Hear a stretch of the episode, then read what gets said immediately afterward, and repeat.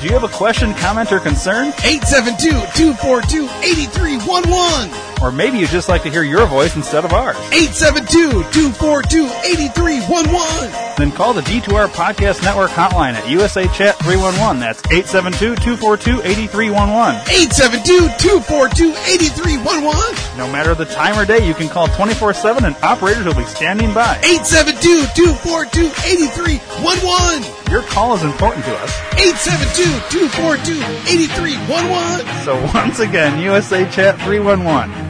872-242-8311. 872-242-8311. 872-242-8311.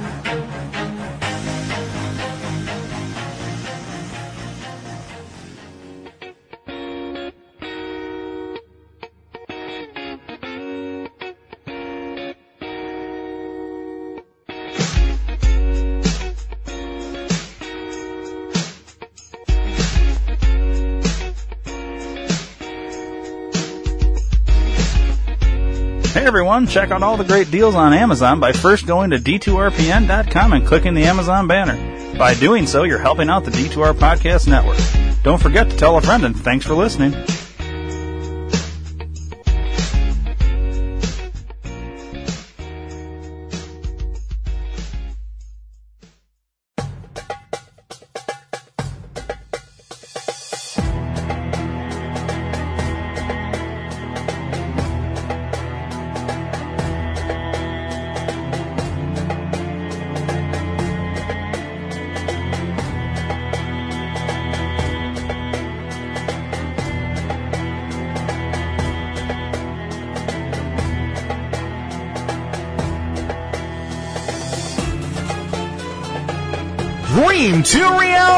Entertainment presents the Think Tank Podcast.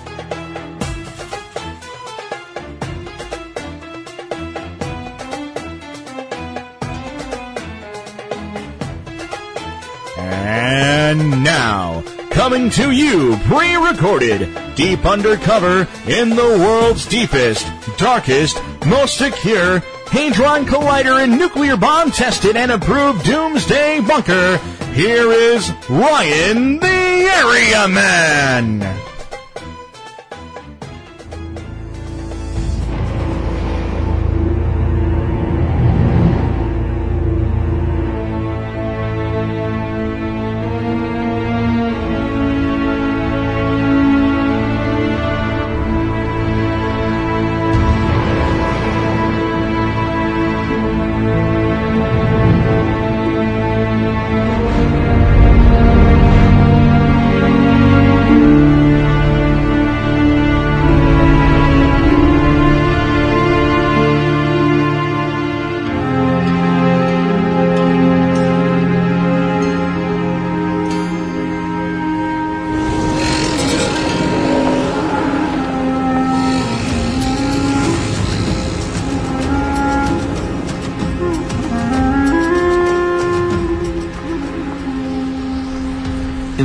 Scenes of a very famous movie, The Lost Ark of the Covenant, the box that once held the Ten Commandments is crated and abandoned in the basement of a warehouse.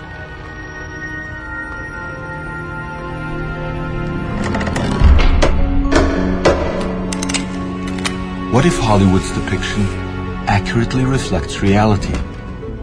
This would mean that hiding somewhere, there's tangible proof of the story the Bible calls the Exodus, the deliverance of the Israelites from Egypt, led by the prophet Moses. Well, right here in this building, there's a 3,500 year old gold image carved, perhaps by an eyewitness to the biblical Exodus, of the lost Ark of the Covenant. And the people in there don't realize it.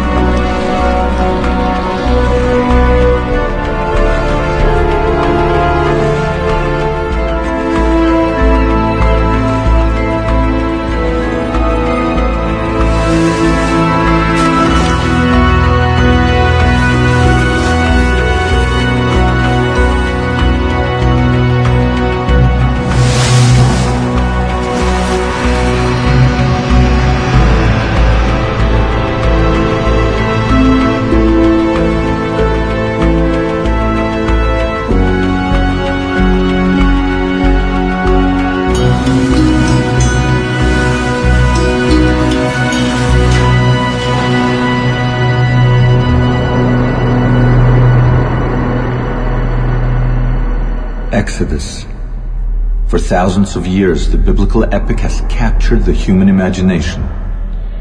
But did it really happen? When it comes to the Exodus, we have no evidence that it happened and a good deal of evidence that it didn't.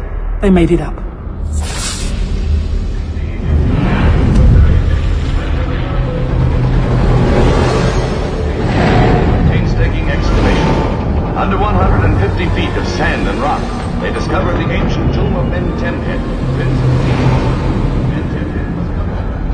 Something must have happened. I can't explain what happened, but it shaped ancient Israel's identity, and therefore I can't dismiss it as a, a fairy tale. In the famed Valley of the Kings, where 60 Egyptian pharaohs were buried midst a splendor the world has never equaled, archaeologists what can you dig up which is going to prove the Exodus? What, what would you have to find in order to prove the Exodus? The Exodus story is at the very heart of Christianity, Judaism, and Islam. For thousands of years, believers have treated it as historical fact. But in the past few decades, scholars have called the story a fairy tale. I'm James Cameron, and I know a filmmaker who, for nearly a decade, has been on a mission to answer a 3,000 year old question Is the Exodus fact or fiction? His name is Simcha Jacobovici, and he's a two time Emmy winner in investigative journalism. He claims that scholars have missed the archaeological evidence that's hiding in plain sight. More than that, he seems to have come up with the goods by putting together the long forgotten pieces of the ultimate archaeological mystery.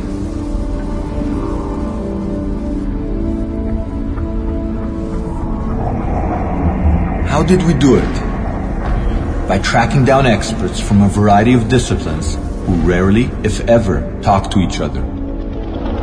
None of them fully subscribes to our take on the story, but many possess critical pieces of the puzzle, and what emerges will challenge even the most skeptical. But before we show you the evidence, let's start the story at the beginning.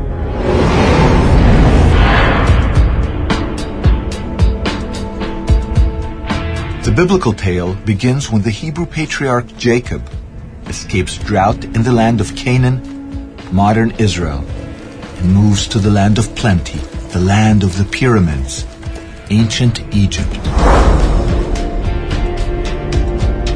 There, Jacob's clan, the future Israelites, flourish in their new environment. In fact, Jacob's son, Joseph, became as powerful as the rulers of Egypt, the pharaohs.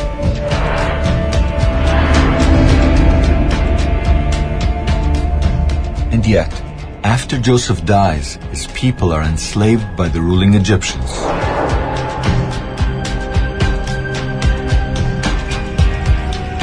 More than a century later, the Egyptians became afraid of revolution and instituted a policy of drowning all the Israelite male infants.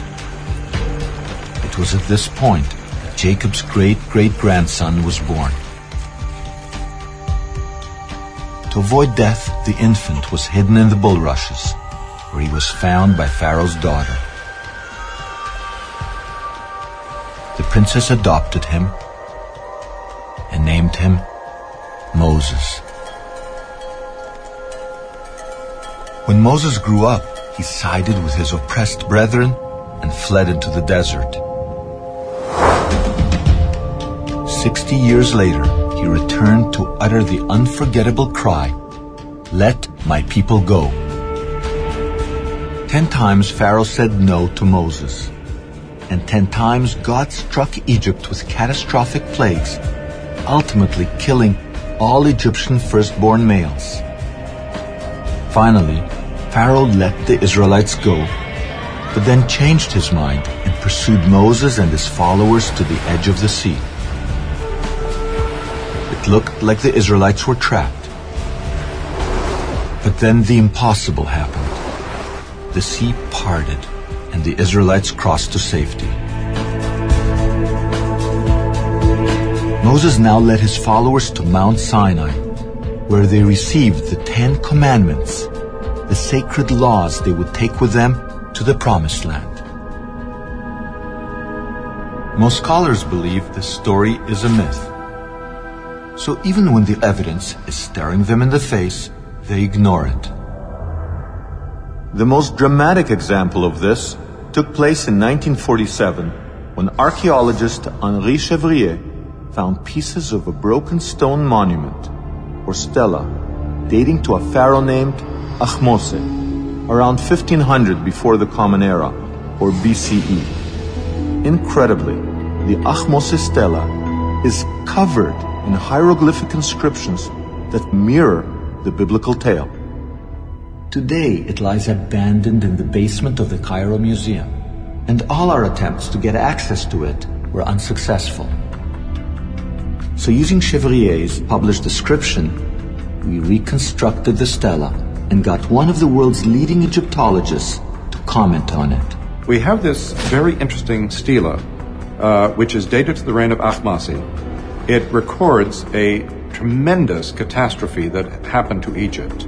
We're not quite clear what it was, but it involved rain and thunder and lightning and, and a, a, such a storm that uh, rarely happens in northeast Africa. I mean, that's a dry area.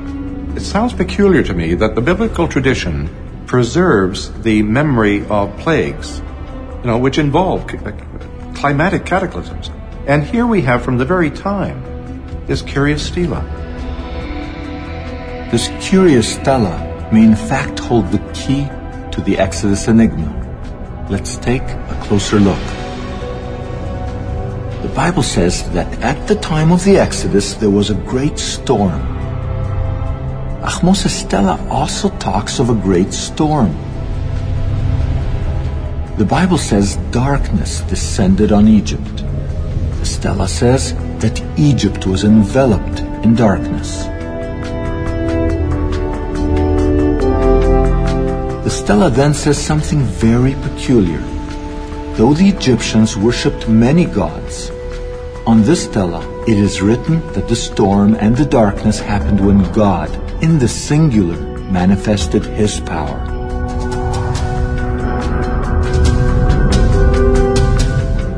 The Bible describes Pharaoh, but never names him. Because of this stela, we now know his name. Ahmose. And now that we know who he is, maybe it's time that we met him.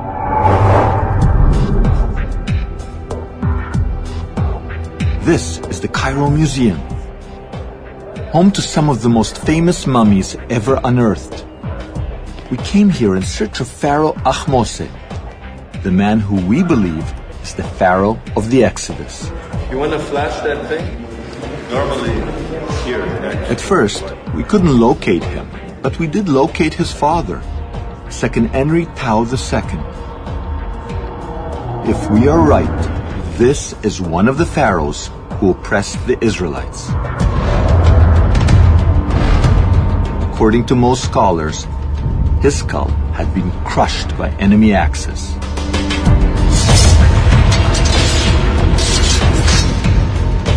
Perhaps those enemies were Israelites, smashing his mummy as they left on the Exodus. We continued on our search for Ahmose. It was hard to locate him because he had been sort of misfiled. But we did locate one of his two wives under some debris in one of the museum's workshops. Hi, is it possible to reveal the, uh, the wife of Ahmose? Just don't move it without supporting you. According to our calculations, this somewhat discarded glass coffin contains the mummy of a woman whose husband contended with Moses and hardened his heart to God Himself. At last we located Pharaoh Ahmose. Here is the man who confronted Moses.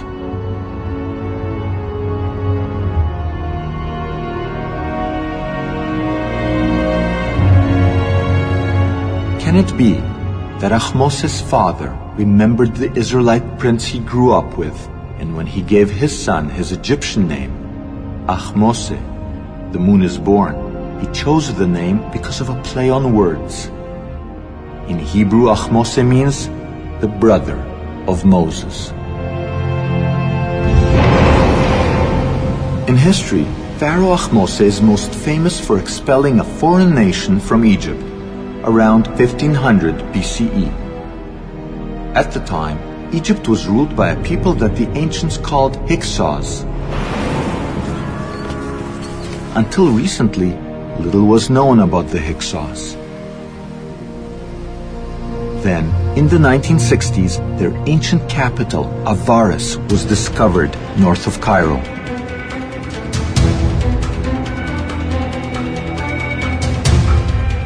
No one has ever been allowed to film at Avaris. To get there, we needed the cooperation of the Egyptian authorities. They're concerned that in the volatile Middle East, the discovery of biblical artifacts will somehow strengthen modern Israel's claims in the area. As a result, the Exodus is a touchy subject in Egypt today. So we didn't mention Moses and we stressed that we were interested in Pharaoh Ahmose and the Hyksos he drove out of Egypt. After months of negotiations, we were finally given permits to shoot at Avaris.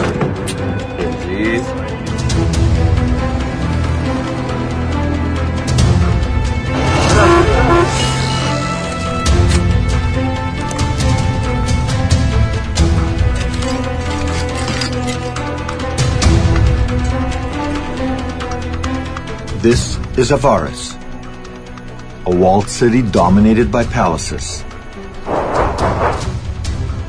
3,500 years ago, it was surrounded by branches of the Nile. Avaris was discovered by Professor Manfred Bietak of the University of Vienna. Although only a few acres are exposed today, in ancient times, Avaris seems to have dominated the area. Avaris itself uh, was much bigger. It was uh, 250 hectares, so it extended from here uh, to the east uh, about two kilometers, and from here to the south, perhaps even one kilometer. In the Hyksos period, this was uh, one of the major residences uh, of Egyptian pharaohs.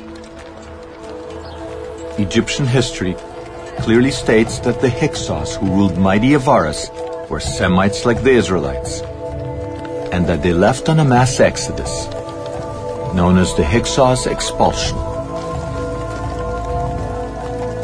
We have in the Bible the story of the Semites leaving Egypt and going eastward from Egypt. At the same time, independent of the Bible, we have a story of the Hyksos being expelled from Egypt. I think definitely the two stories are related. They're describing the same event from different viewpoints. If the Hyksos expulsion and the biblical Exodus are really one and the same event, then perhaps we can find the long sought after proof for the biblical Exodus during the Hyksos period. But most scholars say that the Hyksos and the Israelites cannot be equated because the Hyksos left Egypt hundreds of years before Moses was born. These scholars also say that the chronology of ancient Egypt cannot be tampered with. You can play with Egyptian dates. You can move them up maybe 10 years and down 10 years, but you can't move up, up and down 50 or 100 years. That's not possible. And yet many people try to do that. They try to adjust chronology to fit their predetermined notion of biblical history. You can't do it. But maybe we have to. What if scholars are placing the Exodus in the wrong time period? Imagine the confusion if in the future scholars date World War II to the 1990s. You'll never find any evidence that it actually happened. Currently, most scholars date the Exodus to 1270 BCE during the reign of Pharaoh Ramses II. But some scholars are now breaking with that consensus. The Bible gives information that would put the Exodus about 480 years before the early years of Solomon, in the middle of the 15th century BC. Professor Bimson's calculations move the Exodus from its present date to 1470 BCE, less than 100 years from the traditional date for the Hyksos expulsion. These are too close to write off as a coincidence. So we have a new date for the Exodus. Approximately 1500 BCE. The Hyksos. And the Hyksos expulsion is what we're talking about when we are talking about the Exodus. All right. Our new date for the Exodus is 1500 BC. Know from the Bible that the Israelites arrived in Egypt some 200 years before their Exodus. In the original Hebrew, the Bible calls the Israelites God's people, or Amo Israel. If we write about our dates, there should be hard archaeological evidence for the arrival of these Amo around 1700 BCE.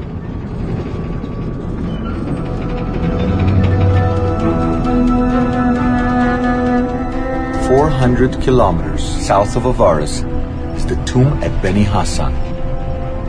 It dates to 1700 BCE. Because no one has looked for evidence of the Exodus in this period, the tomb has never been linked to the biblical story.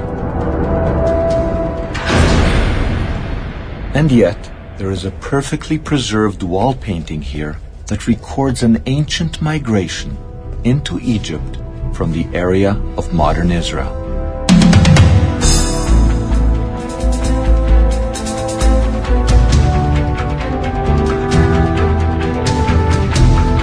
As in the Bible, the scene involves bearded Semites riding donkeys and bringing their families and flocks into Egypt. Like the biblical Israelites, they are wearing multicolored tunics. The hieroglyphic inscription on this wall calls these people the Amo, God's people.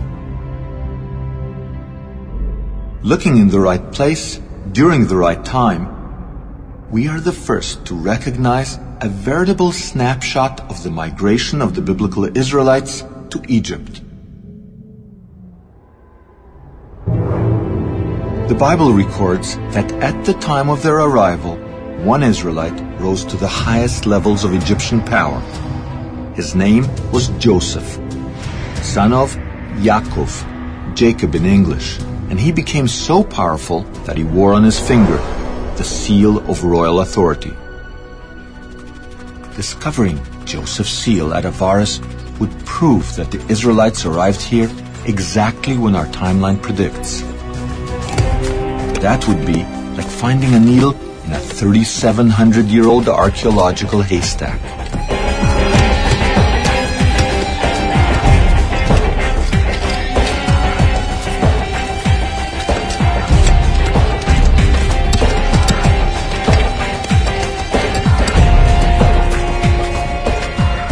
Incredibly, the tiny seal was found, precisely at the archaeological layer we anticipated. In fact, Professor Manfred Bietak found no less than nine seals worn by Joseph's court officials. Inscribed right on them is the Hebrew name Yaakov, Joseph's father. It's very strange that we found nine seals with the name Jacob here. It's a biblical name, by the way. The original was probably mounted on a ring worn on the finger. And uh, this gives us a, a new puzzle. Is it really a puzzle? Not if one uses our chronology. This is the only time that a Hebrew name appears on an Egyptian royal seal. It directly connects Avaris with the Bible. But Professor Bietak steers clear of biblical chronology. He's under the constant watch of the Egyptian Antiquities Authority, who have made Avaris off limits to the public. Supposedly for conservation reasons, Professor Bietak has been forced to cover up his dig every single year. The area is then plowed, seeded, and cultivated by local farmers. No one would suspect that underneath these fields lies an archaeological treasure trove that proves the biblical exodus.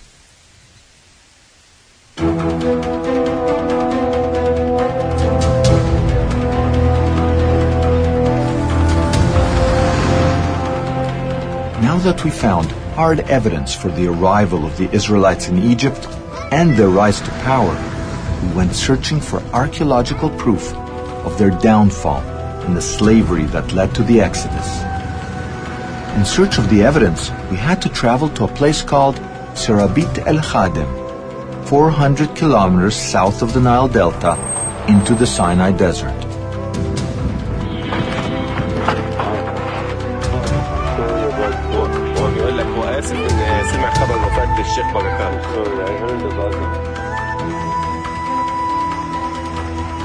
For thousands of years, Egyptians mined turquoise in this area.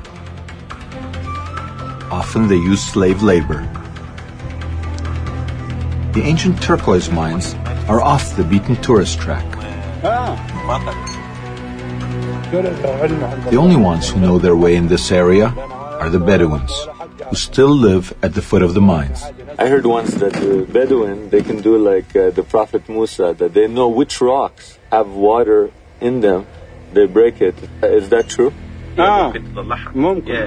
We got here, paid our respects to the local sheikh, and recruited one of his sons to show us the way. Okay, let's go.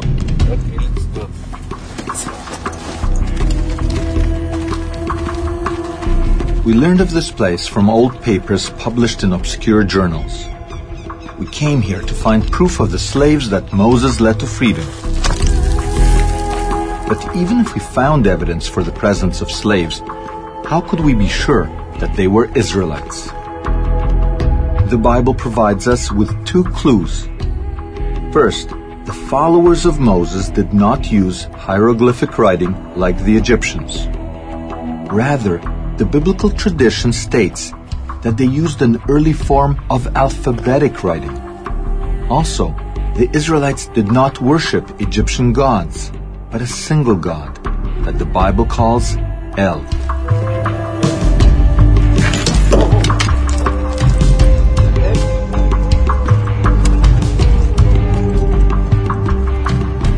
To support our new biblical timeline, we needed to find alphabetic inscriptions carved by slaves some 3,500 years ago. In our wildest dreams, they would also mention the biblical god, El.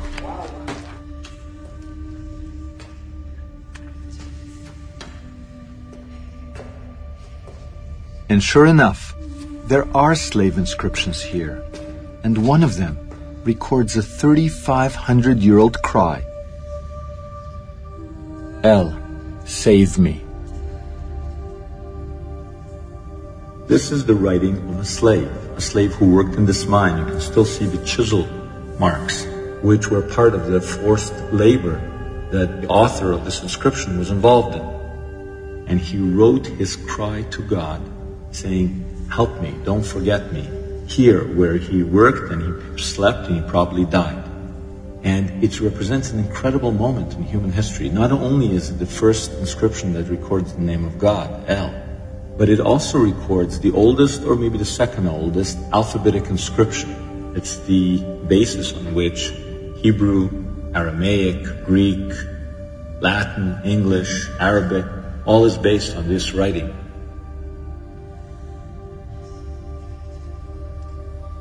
Pretty incredible that after all these years we would be here to record this man's cry.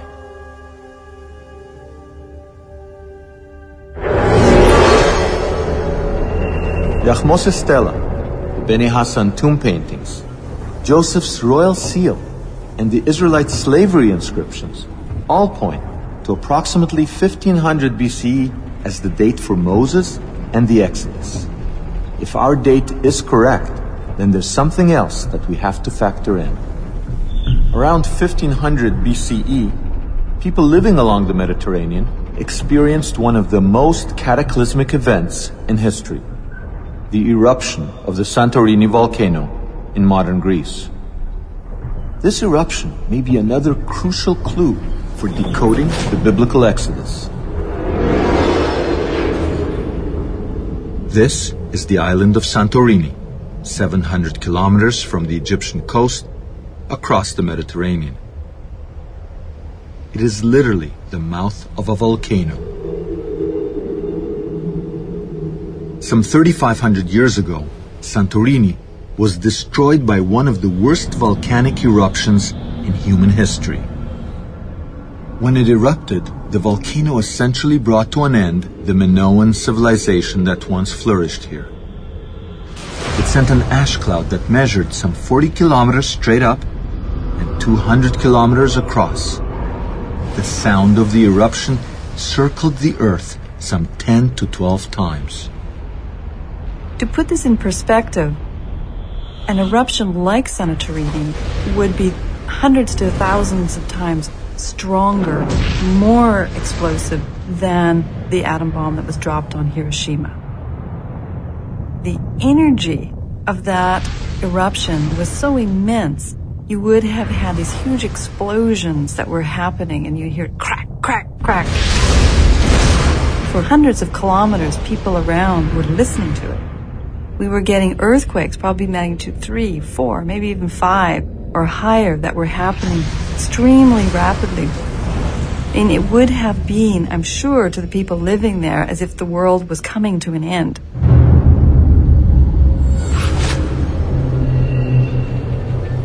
So perhaps the cataclysmic events described in the Bible, such as plagues, darkness, and the parting of a sea, are somehow connected to the Santorini eruption. But like all things related to the Exodus, dating the Santorini eruption to 1500 BCE can be controversial. People have been arguing about the dates of Santorini. Volcanologists and geologists would date the eruption in the 1600s BC. Archaeologists tend to date it in the 1500s BC. Digging at Avaris, Professor Bietak has no doubt that he can pinpoint the Santorini eruption to the exact time period where we place the Exodus. Here, pumice from the Santorini eruption appears for the first time. So, from archaeological point of view, it looks very much as if the eruption happened early in the 18th dynasty, let us say around 1500 BC. Jacobovici's chronology machine has now synchronized a pharaoh named Ahmose, the Hyksos expulsion, the Exodus, and the Santorini eruption. It appears that the Exodus code has finally been cracked. If Yakubovich is right, we can now explain the science underlying the biblical story.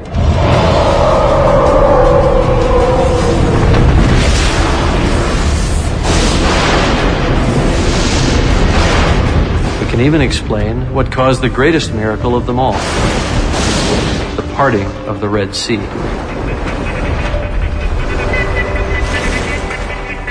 We can then trace the biblical map and discover the real Mount Sinai, where the Exodus story came to a climax, when Moses received the Ten Commandments and placed them in the now lost Ark of the Covenant.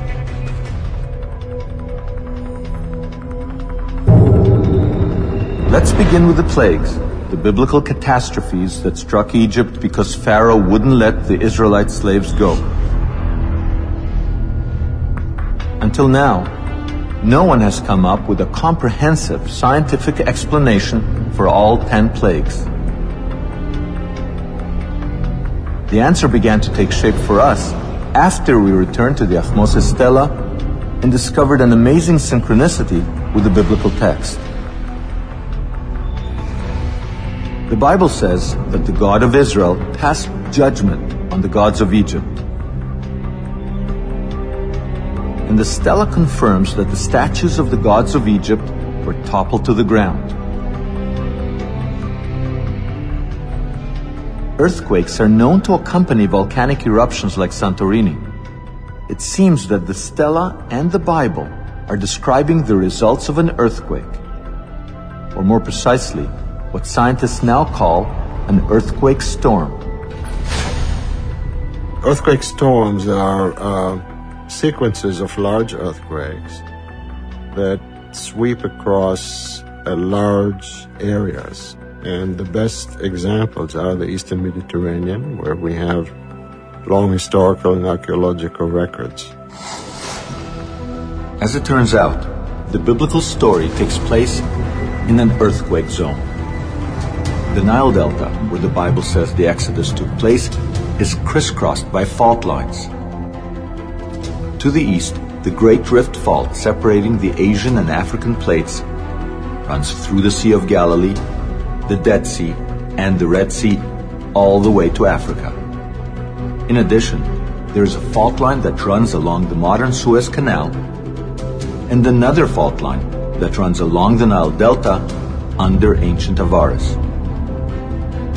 Meanwhile, some 700 kilometers to the west, the rift between the African plate and the European plate runs practically under Santorini.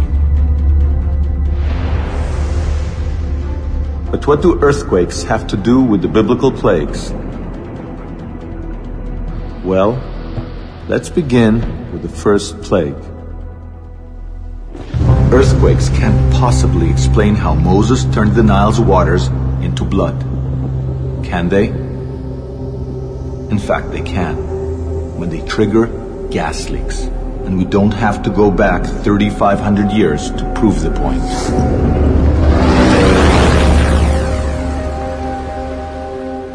In 1984 at Lake Monoun, and in 1986 at Lake Nyos, both in Cameroon, the sweet clear lake waters suddenly turned blood red.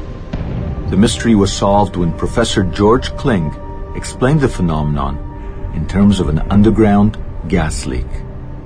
What was happening was that the bottom waters contained very high concentrations of iron, dissolved iron. And when that was mixed up to the surface, when the gas was released, it contacted oxygen and it formed an iron hydroxide, essentially rust, the same thing that happens on, on cars.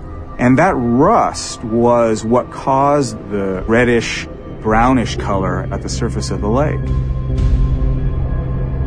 When it comes to the biblical plagues along the Nile Delta there, there are many elements that are present that, that could suggest a buildup of gas. Um, so we could have a situation where gas beneath the, the earth is trapped in pockets. And earthquakes along the fault line then release that gas. And depending on the kind of water that that gas goes through, it could even turn that water red. If the Nile turned blood red as a result of a gas leak, then the chain of events described in the Bible would have been set into motion. The first thing that happens in such circumstances is that the water becomes devoid of oxygen and all living things in it die. The fish then begin to float in the polluted waters, rotting in the sun. The only things that do not die are frogs. Unlike fish, they can hop out. And as it turns out, biblical plague number two is a frog infestation. The lack of clean water then leads to lice, flies, and bacterial epidemics among humans and domestic animals. Not surprisingly, biblical plague number three is lice. Plague number four is flies. Plague number five is an epidemic.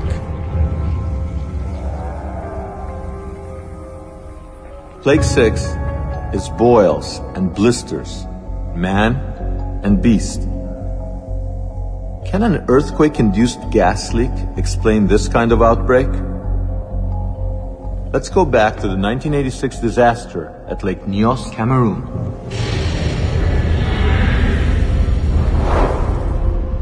At the time, people living along the lake developed strange boils and burns. It turns out that carbon dioxide mixed with air put people into a kind of coma.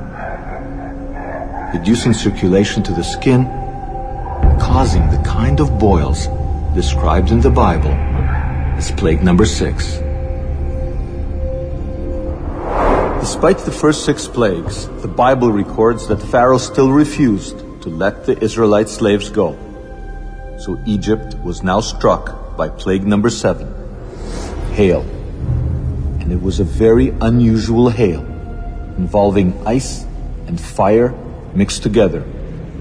To this day, rabbis teach that the biblical description is no metaphor. The seventh plague was the plague of hail, but the Bible describes hail in a very unique manner. The hail was together with ash, with fire. The idea being that the fire and the ice commingled together, they coexisted together. The Bible then describes God as making a miracle within a miracle, taking opposites in nature and having them coexist together. Incredibly, there is an Egyptian papyrus that tells the exact same story. It's called the Ipuwer Papyrus, and it's dated by many scholars to the Hyksos period. The Ipuwer Papyrus specifically states that Egypt was struck by a strange hail, made up of ice and fire mingled together.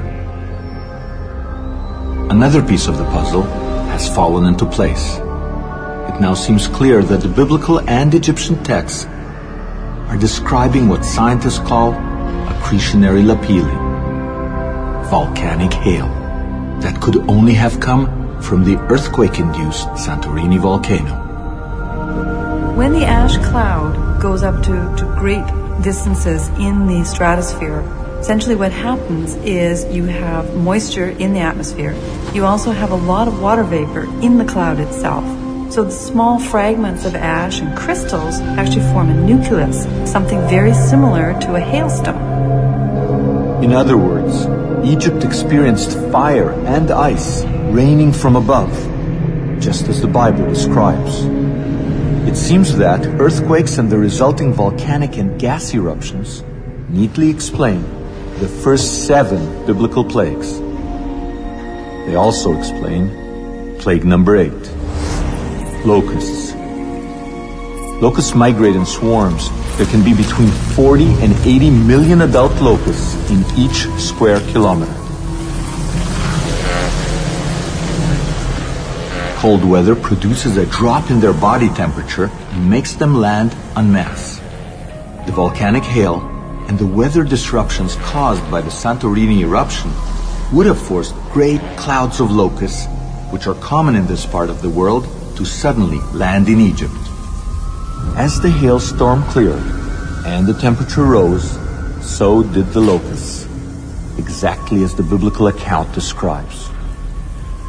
Gripped by earthquake storms and their consequences, Egyptians were now going to experience the last phase of the Santorini eruption, or what the Bible calls plague number nine darkness.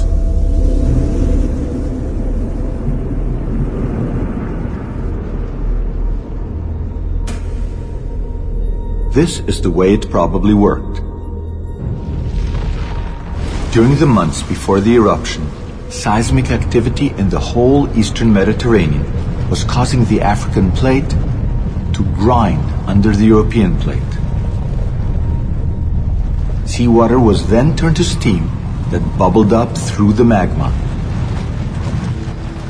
This in turn caused pressure to build and erupt through weak points in the surface, triggering several small eruptions, leading to a major blowout.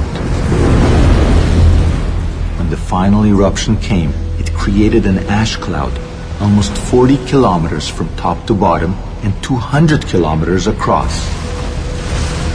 When the ash cloud reached the Nile Delta, it engulfed the Egyptians in what the Bible calls a palpable darkness.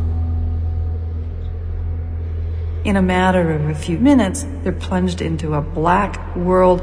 Ash is falling around them. They can't see, they can't breathe very well. Sun has disappeared. You have black overhead, and they have no idea what's going to happen next. The discovery of Santorini pumice at Avaris seems to prove the arrival of the ash cloud in Egypt and explains the biblical description of a prolonged darkness.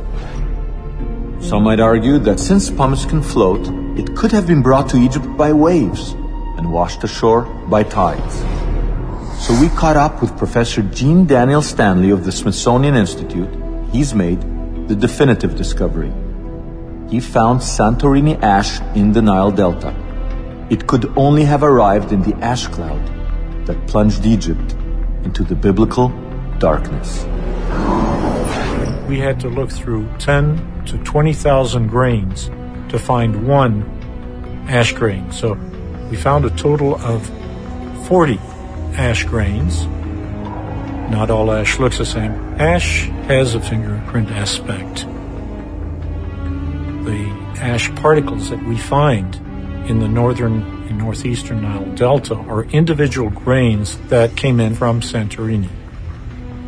There's very little room for doubt that the Exodus account and the descriptions that we have in Egypt of this, uh, the volcanic dust coming into Egypt, and geological description where we can actually see, feel, touch, and date the, uh, the volcanic dust in the Nile that they are describing the same tremendous volcanic event. The final plague took place at midnight, after Moses ordered the Israelites to sit down to what became known as the first Passover meal. While the Israelites were involved in the Passover ritual, the Egyptians slept.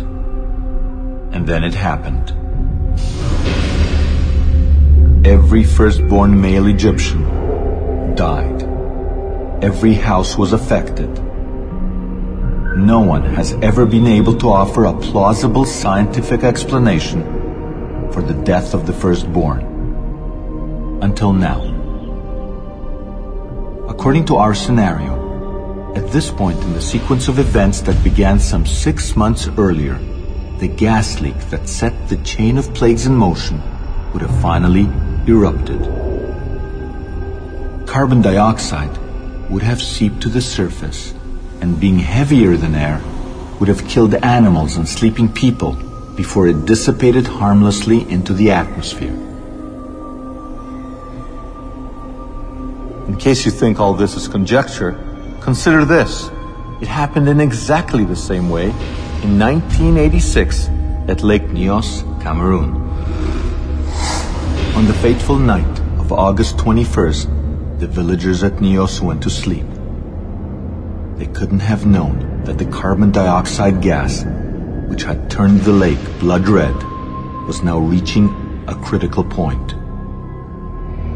As the people of Lake Nyos slept, the top of the lake was keeping the carbon down like a cap on a pop bottle.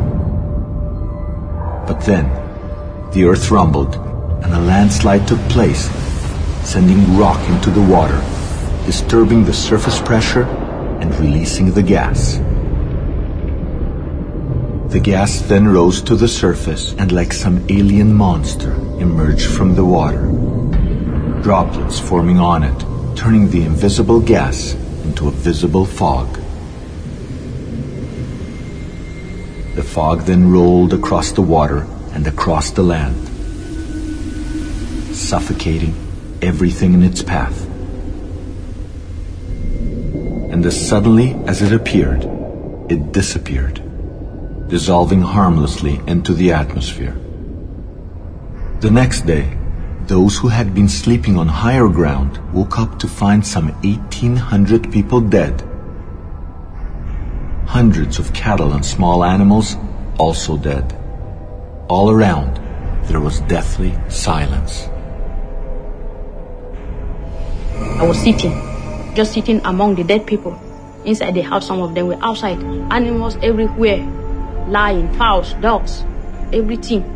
All the family, we were 56, but 53 died.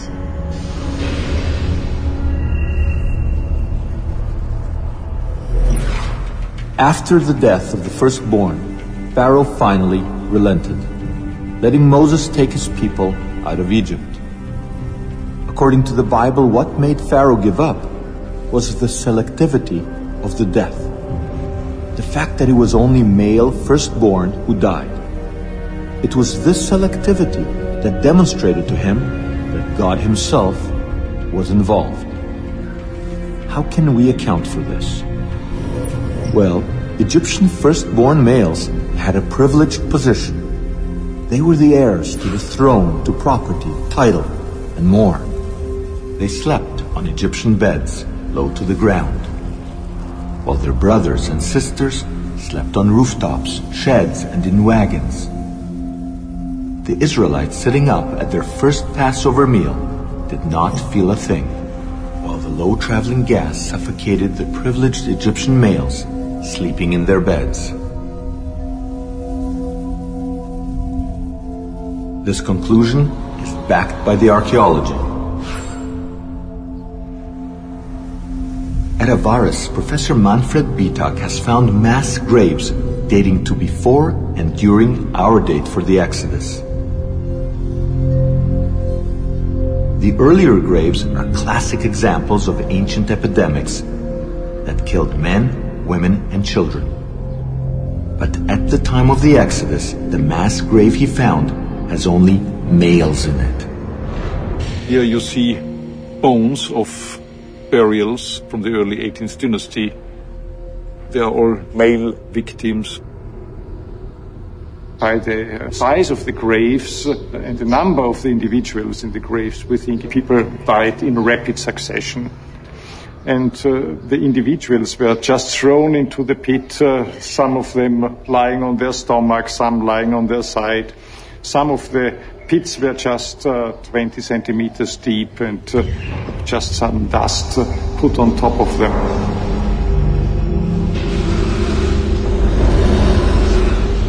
The Bible says that Pharaoh's son also died during the plague of the firstborn.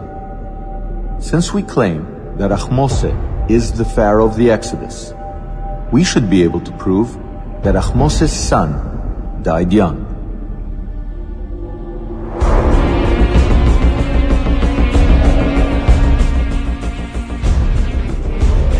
Searching in the Cairo Museum, He's right over there on the shelf there. we found Ahmose's son. The prince had died young. He was only 12. For the first time ever, we can put a face and a name to a victim of the biblical plagues.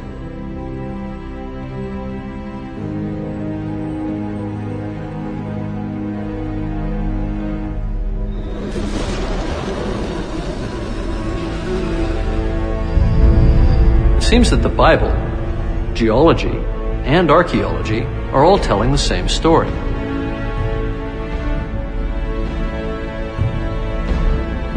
But skeptics, who would like to regard the Exodus as myth, might resist the idea that it actually happened. Because this would imply that God does indeed exist. Believers, on the other hand, may feel that a scientific explanation of the biblical story takes God out of the equation.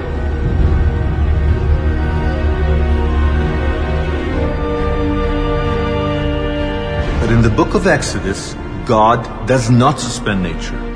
He manipulates it.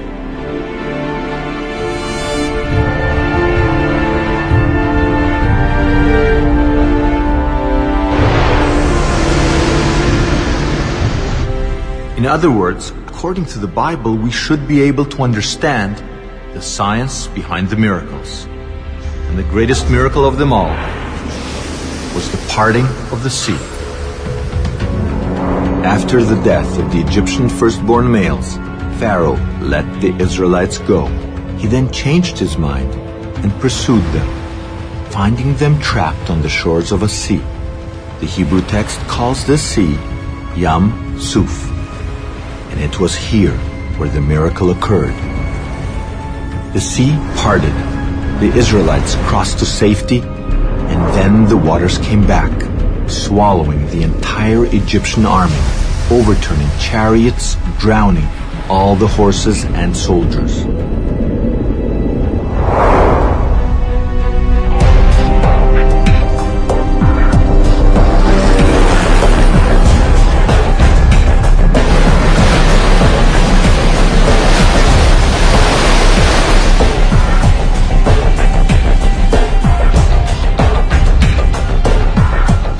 Years, explorers have searched for evidence of the miracle of the parting of the sea.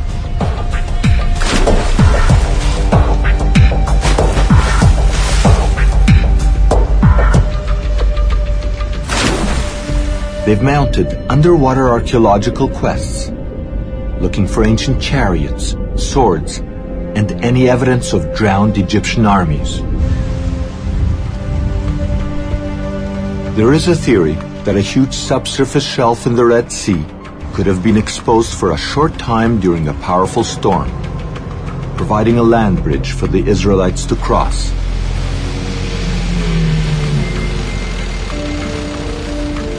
But the search has always been unsuccessful.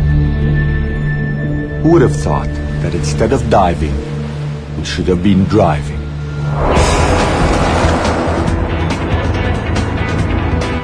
That's because Yam Suf, Hebrew for the place where Moses parted the waters, has for years been mistranslated as Red Sea, when in fact the correct translation is Reed Sea and reeds grow in sweet water, not salt water, in lakes, not oceans. We should have been looking for a lake. But which lake is the Bible referring to when it describes the parting of the Reed Sea? It goes like this. Oh, like that, like almost like a figure eight. Yes. You know what I mean? Using our dates for the Exodus, we tracked down an ancient artifact that records the precise location of Yam Suf. It also provides us with the first archaeological evidence for the parting of the sea.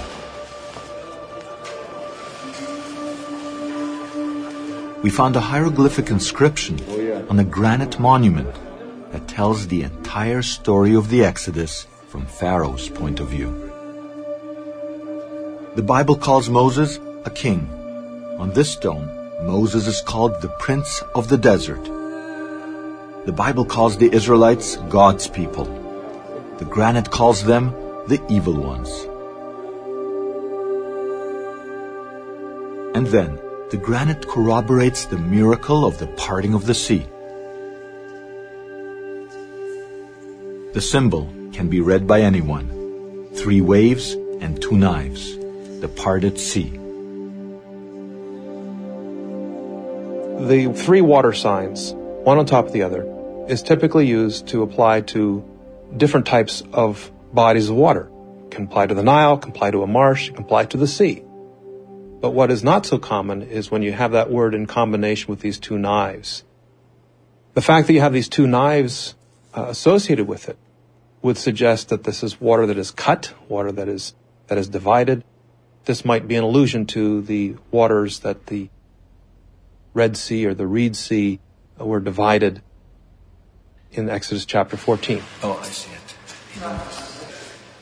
To examine the text better, we got a pressing of the hieroglyphic. And as it turns out, the Egyptian text doesn't just mention the parting of the sea. This is the best one. You see the two knives? It also mentions a specific location next to where the sea parted. The place is called Pi Haroti, and today archaeologists know exactly where it was, enabling us to locate Yam Suf, the place where the Bible states the sea parted.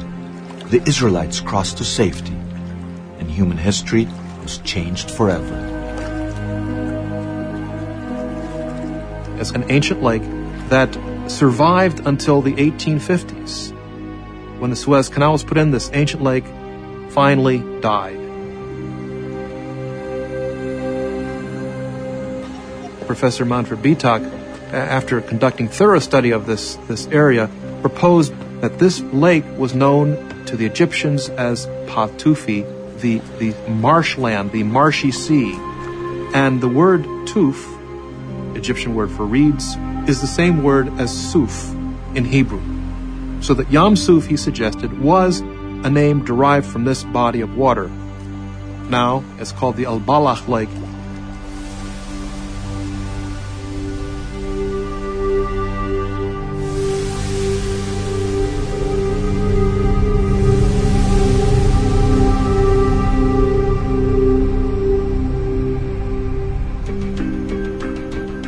the ever watchful eye of the Egyptian authorities, we travel to Lake El Ballah.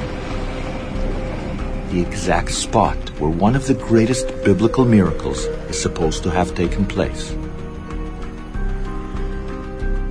The salt beds and reeds testify to the fact that at one time the salty waters of the Mediterranean and the sweet waters of Lake El Ballah intermingled here. Behind me is what's left of Lake Ballah. You can see the salt marshes, you can see the reeds. This whole entire area was one big lake or sea. But because of the Suez Canal, today you can literally walk or drive through the Sea of Reeds. One of the problems most people have today is they pull out a map and they try to find out where were these places that the Bible's talking about but you can't use a modern day map. You have to use a map that's 3,000 years older. And we are working on this by taking satellite images where we can actually see the depressions from ancient lakes.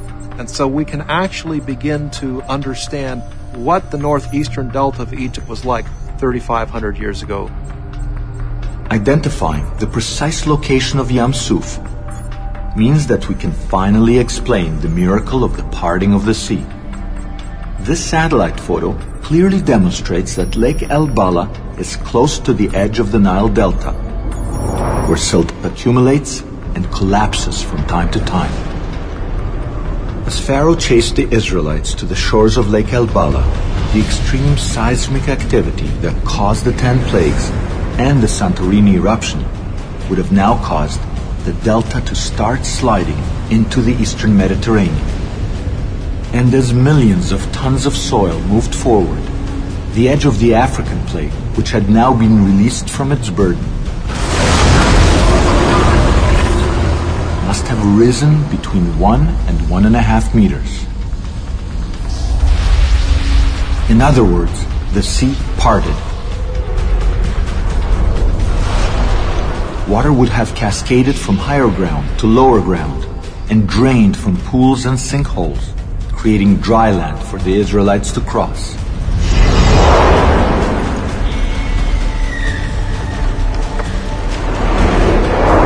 At this point, further seismic activity or another collapse of the delta would have sent a major tsunami crashing against the coast. We get some glimpse of these tidal waves uh, in Turkey where they carved out channeled scablands 30 miles inland. And in order to do that at the shore, they would have had to be more than half as high, these waves, as the Empire State Building. And that's exactly the description that we do have in the Bible. If the tsunami went a mere 12 kilometers inland, it would have reached Lake El Ballah and engulfed the Egyptian army. By this point, according to the Bible, the Israelites had advanced beyond the reach of the waves.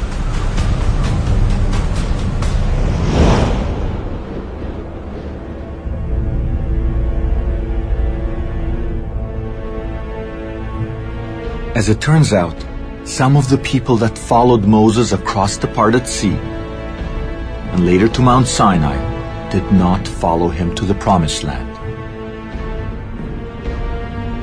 They boarded ships and sailed in an unknown exodus to Greece. Why hasn't anyone noticed? Because no one thought to look in Greece for evidence of an event that happened in Egypt. In fact, until recently, there was very little archaeological evidence of contact between the Minoan civilization of ancient Greece and Egypt at the time of Moses. All that changed with two great discoveries.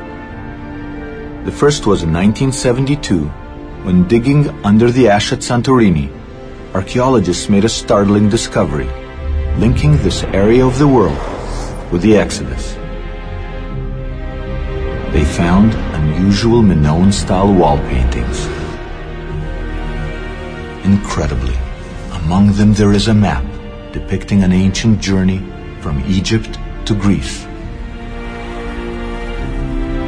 the whole scene may be considered as uh, the earliest, the oldest map in the world. The map is breathtaking. The colors as vibrant today as 3,500 years ago. It depicts an epic journey from Egypt to Santorini. The voyage is complete with a terrible storm at sea. Working even further back, we see that the ancient sailors sailed past Egyptian fauna and palm trees in the Nile Delta. The map then follows the river inland and ends up in a magical city on a kind of river-bound island. This mysterious city is surrounded by high walls with multi-storied houses, elegant ladies peering from the rooftops, and a rich harbor. At the time, there was only one port in Egypt that fits the city in the map.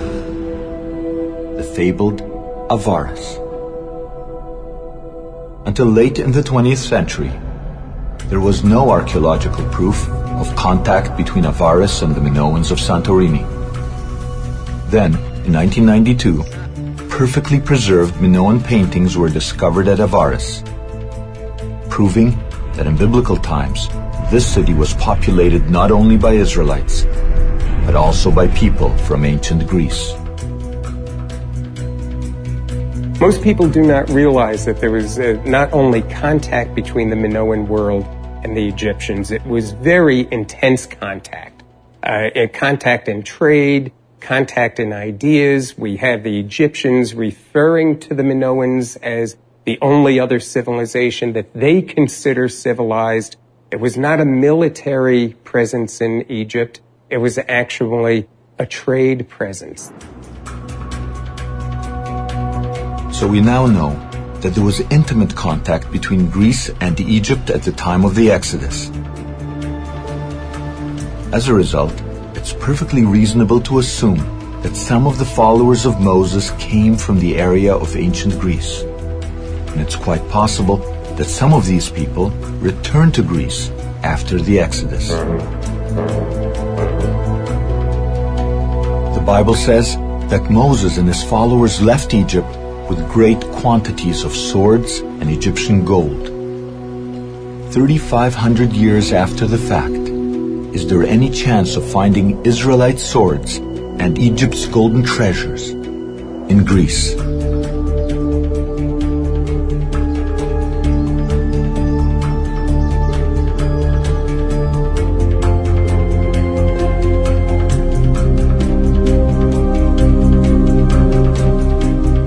This is Mycenae, 50 kilometers from the coast on the Greek mainland. In 1876, the famous archaeologist Heinrich Schliemann, the excavator of Troy, made a world-shaking discovery at Mycenae. Here, he found 3,500-year-old tombs. The tombs are incredible, with long shafts leading to vaulted ceilings. They were built in the shadow of a mountain that has the shape of a pyramid.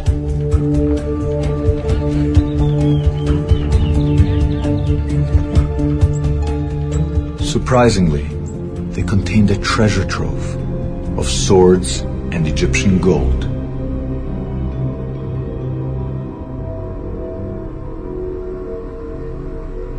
Schliemann believed that the gold belonged to Homer's Agamemnon who led the war against Troy for the sake of the beautiful Helen. But scholars soon discovered that the people who were buried in the tombs lived about 300 years before Agamemnon. They lived around 1500 BCE.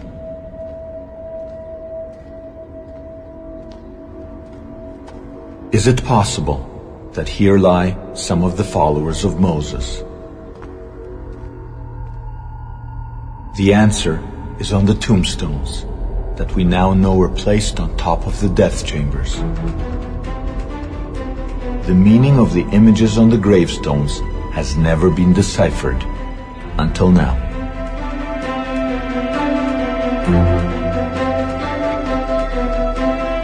If you ask scholars, what is it? They say, well, it looks like a hunt, but there's no animal. Or it looks like a battle, but there's no two people fighting.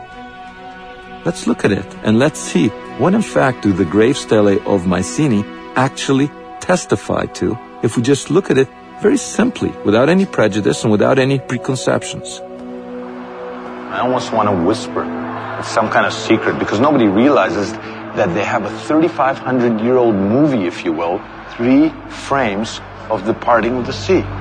And they, they don't know it. They don't know it, but look at it. Just look at it. It's so clear. Frame number one, you see waves on top and waves on the bottom. You actually literally see the parting of the sea. And this guy is on a chariot chasing Moses who's holding a staff. That's frame number one. And right over here, you have frame number two in the movie. The, the water is gathering into whirlpools. And look what's happened over here. Everybody thinks the man with the staff is the loser, but he's actually turned around. He's turned around. He's facing his enemy. He's occupying higher ground, and this guy is occupying lower ground. And look, there's walls of water coming. And in the third frame, which is another museum, even more hidden, you see this guy's been overturned, the water is engulfing them, the horses are upended, and the story is complete. But what do the experts say? In this very example, the options can be mainly two. Either he is a warrior in a battle scene, and he's the enemy, he's chasing the enemy, and the enemy is trying to escape holding his sword. And the second option may be the chariot race scene. So this guy is, uh, this is kind of an ancient Olympics, this guy is an official, and this guy is racing around. Um, he is bearing a sword as well. And he's holding a sword. This doesn't look like much of a sword. It looks more like a staff to me. Yes. Uh, in this case, it's an abstract depiction. It's not a naturalistic depiction. So we cannot say much. To understand what's going on here, all you have to do is actually take this 3D image, which has been flattened out, and just pull it out. Just pull it out. And what you get is the biblical story.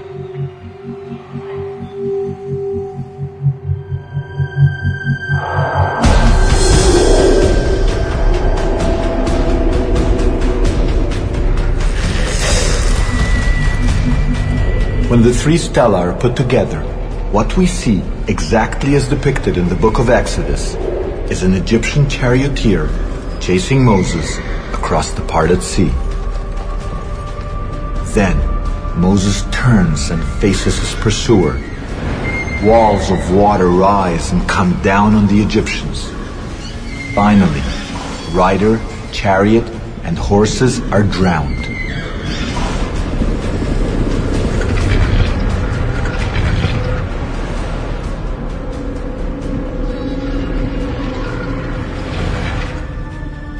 Here, we have literally carved in stone a visual account of the biblical tale dating back to the very time of Moses and the Exodus.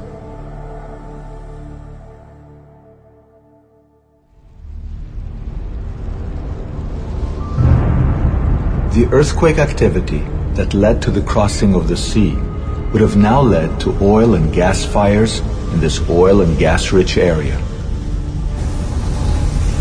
What Moses and his followers would have seen, just like the Bible says, is a pillar of smoke by day and a pillar of fire by night, beckoning them into the desert.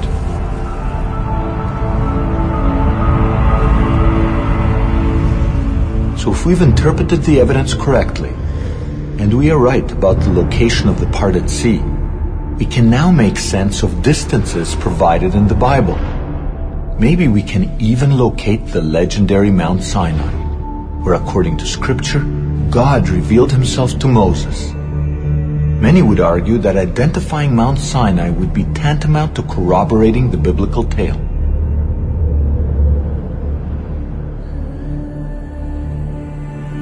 For thousands of years, adventurers have attempted to find the elusive mountain, and they've always ended up in the wrong place.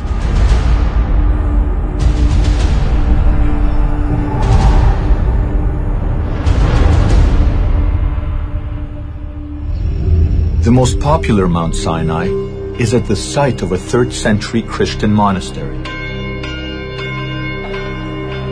It is a high mountain in the south of the peninsula.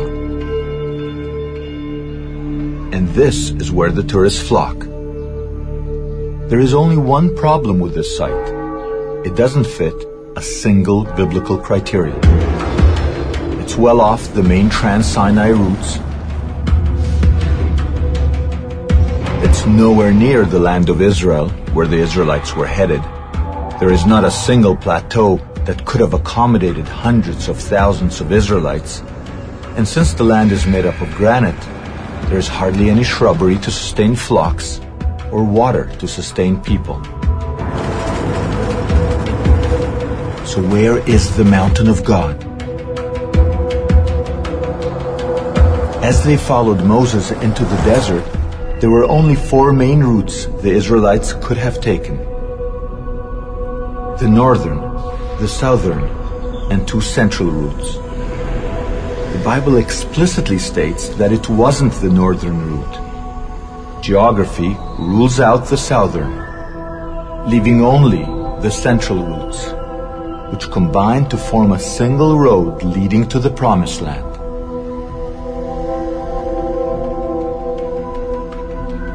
The only road that is passable because to the south of the road there are treacherous mountains and to, to the north there is uh, arid desert sand dunes. And this road is an ancient road. There are water systems all along it. And that was the road on which Moses would have fled for his life from Egypt and is the road that he would have taken back, finally leading the Israelites out to the revelation on Mount Sinai. The Bible provides us with three coordinates for Mount Sinai.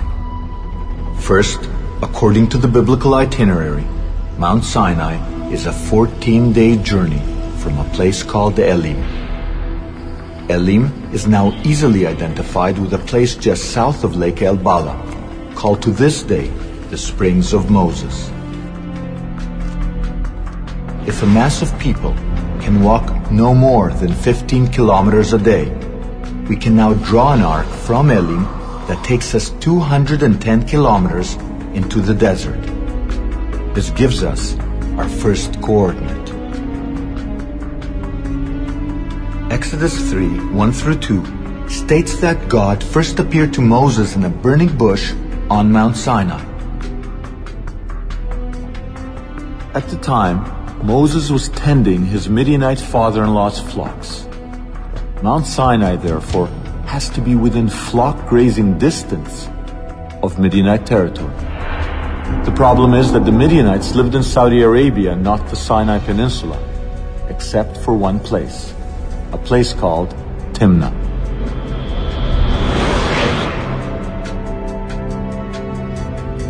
Here, archaeologists found the remnants of Midianite flocks and even Midianite wall drawings. If Moses was tending Midianite flocks in the Sinai, this is the only place he could have camped.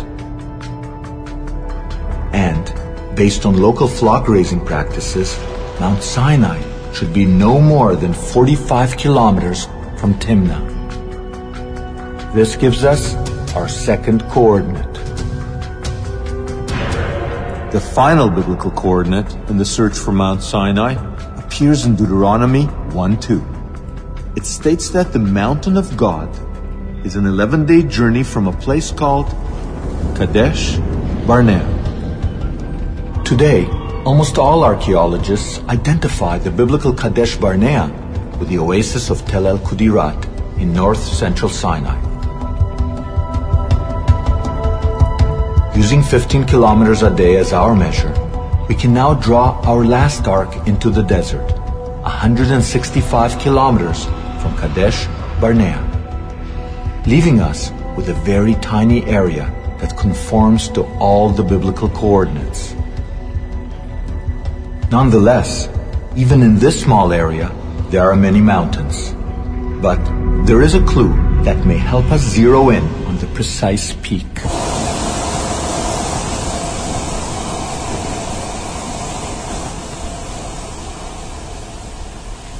The book of Exodus calls Mount Sinai a holy mountain.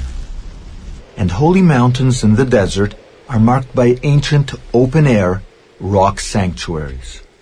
Yeah. What are, what are those? They look like little excavations. That's amazing. In this area, there is only one mountain surrounded by sanctuaries. Today, that mountain is called Jebel Hashem El Tarif.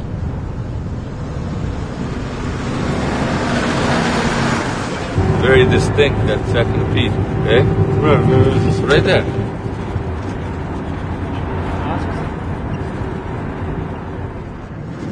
Although this entire area is in the middle of a military zone, we got to it.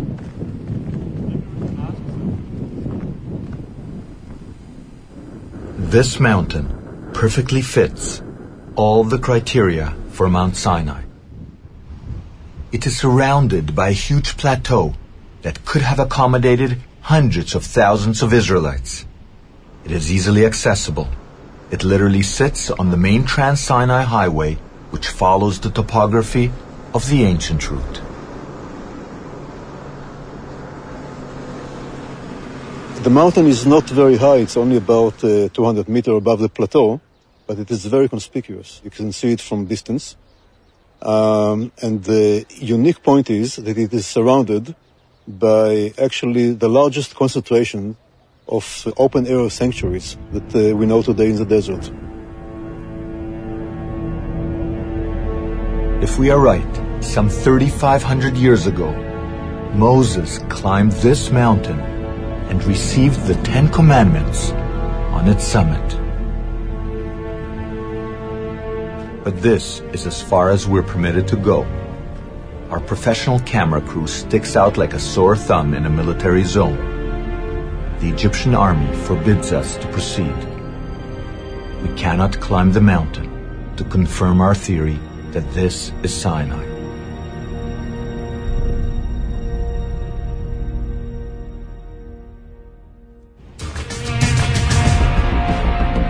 But we came back without a crew and armed with only a small camera. We had to climb to the top in search of evidence that this was the mountain where Moses received the commandments from God.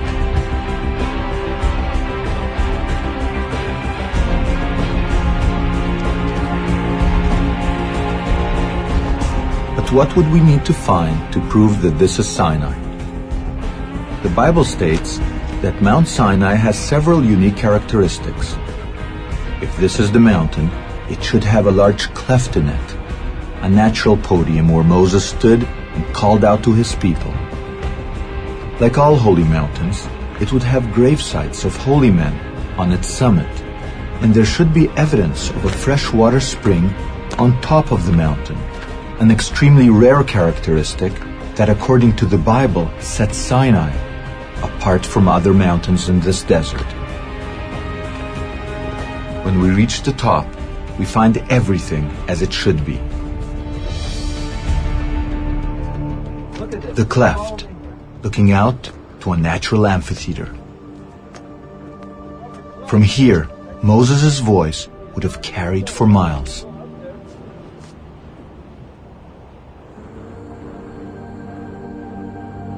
Here are the grave sites.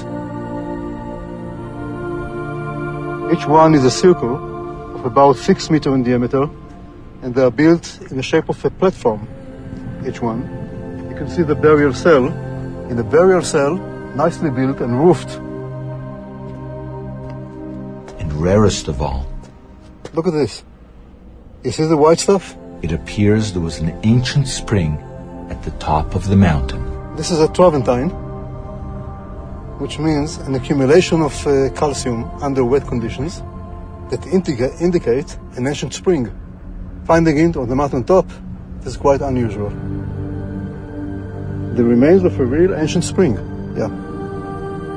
This is quite unique here.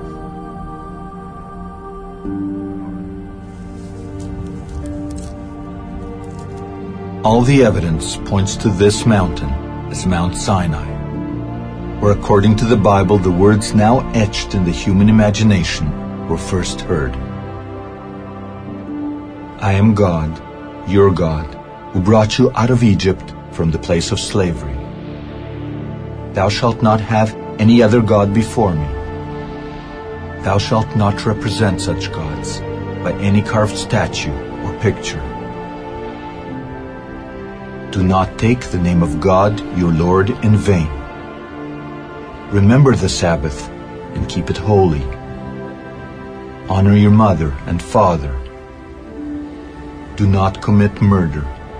Do not commit adultery. Do not steal. Do not testify as a false witness against your neighbor. And do not be envious of your neighbor's house. And do not covet your neighbor's wife.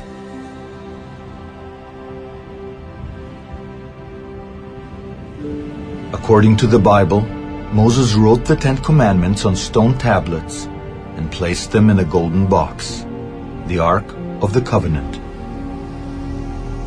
He then built a portable temple at the base of the mountain, a tabernacle, as a place to worship the God of Israel and as a home for the Holy Ark.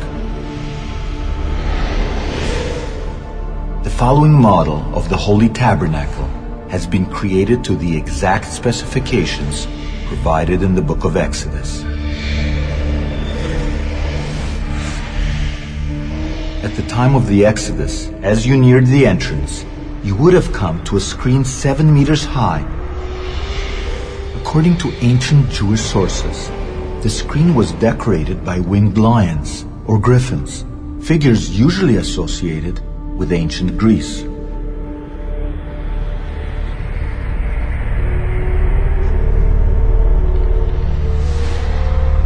Only priests were allowed inside the courtyard.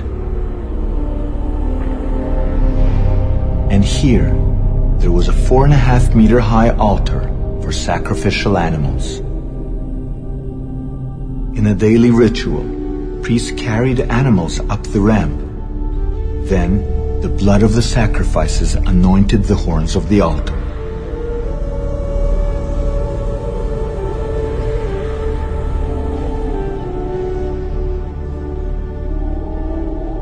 In the back of the courtyard was the tabernacle, the house of God.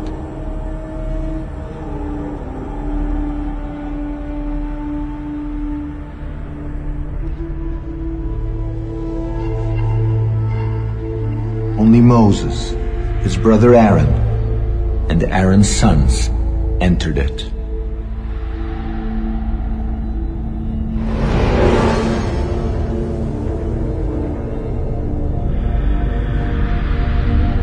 Here, beyond another tapestry embroidered with griffins, were golden ritual objects.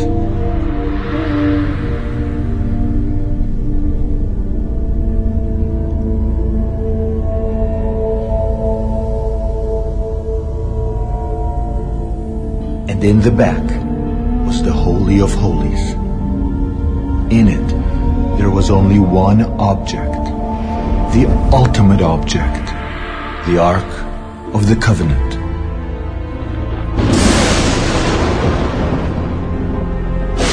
No one knows exactly what the Ark of the Covenant looked like. The Bible claims that it was designed by God Himself to house the Ten Commandments. Based on descriptions in the book of Exodus, people have attempted to reconstruct it complete with gold carrying poles and a golden cover crowned by birds. Whichever way it looked, what is clear is that it was an exquisite work of gold.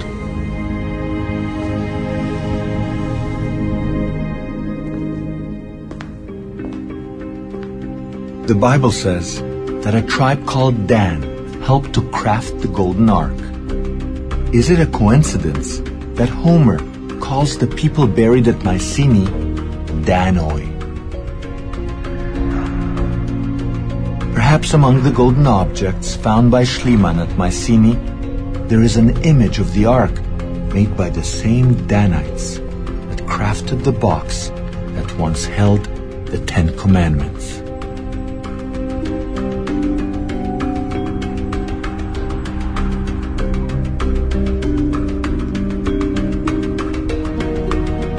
Incredibly, among all the golden objects, there is a piece of priestly jewelry that goes unnoticed and unheralded. So far, experts have assumed that this is a depiction of a single object. But we believe that it's a 3,500 year old image of three legendary objects viewed head on.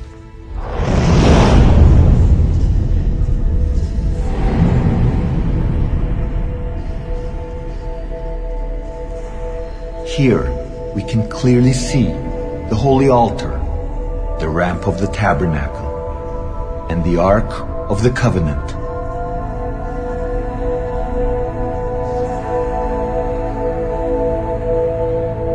At last, we know what the ark of the covenant looked like.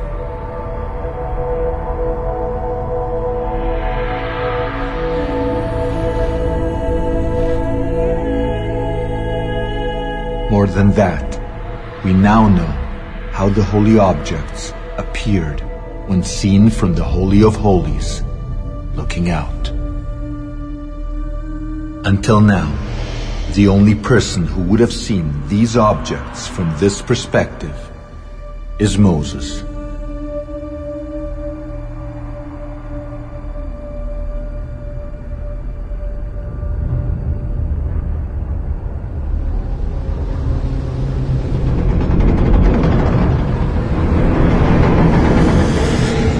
Beginning of this journey, we asked the question Is the biblical Exodus fact or fiction?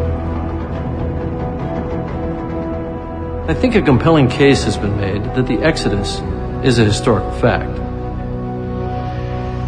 Here we were shown for the first time ancient hieroglyphics and stone carvings depicting the parting of the sea. We saw the biblical plagues deciphered and the archaeological and geological proof that they actually occurred. We even trekked to the real Mount Sinai. And then, Jacobovici revealed what is arguably the discovery of the millennium a gold image of the Ark of the Covenant. But I think we must end our journey, as we started, with a question. Did all this happen as a result of massive geological events triggered by nothing more than nature? Or were the earthquakes, the volcanoes, and the tsunamis caused by divine intervention when God decided to free a nation from slavery and forge a new covenant with humanity?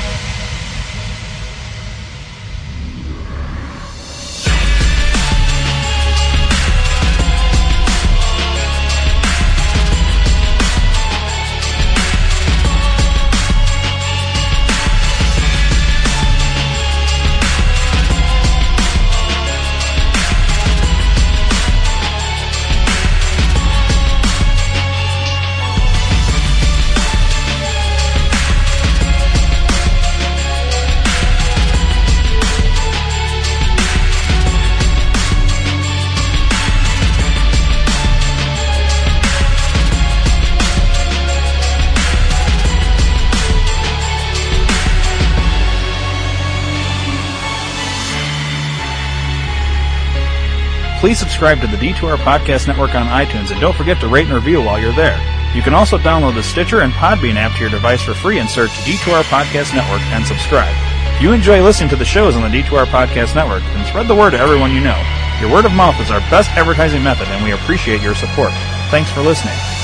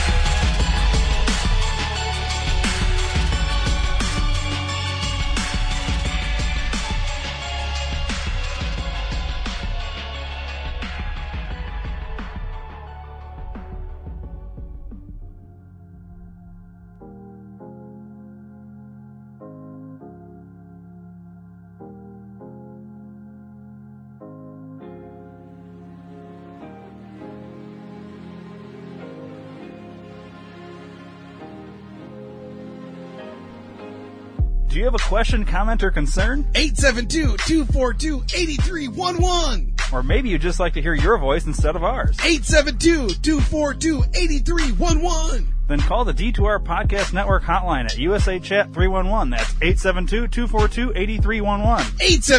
872-242-8311. No matter the time or day, you can call 24-7 and operators will be standing by. 872-242-8311. Your call is important to us. 872-242-8311. So once again, USA Chat 311. 872-242-8311. 872-242-8311. 872-242-8311.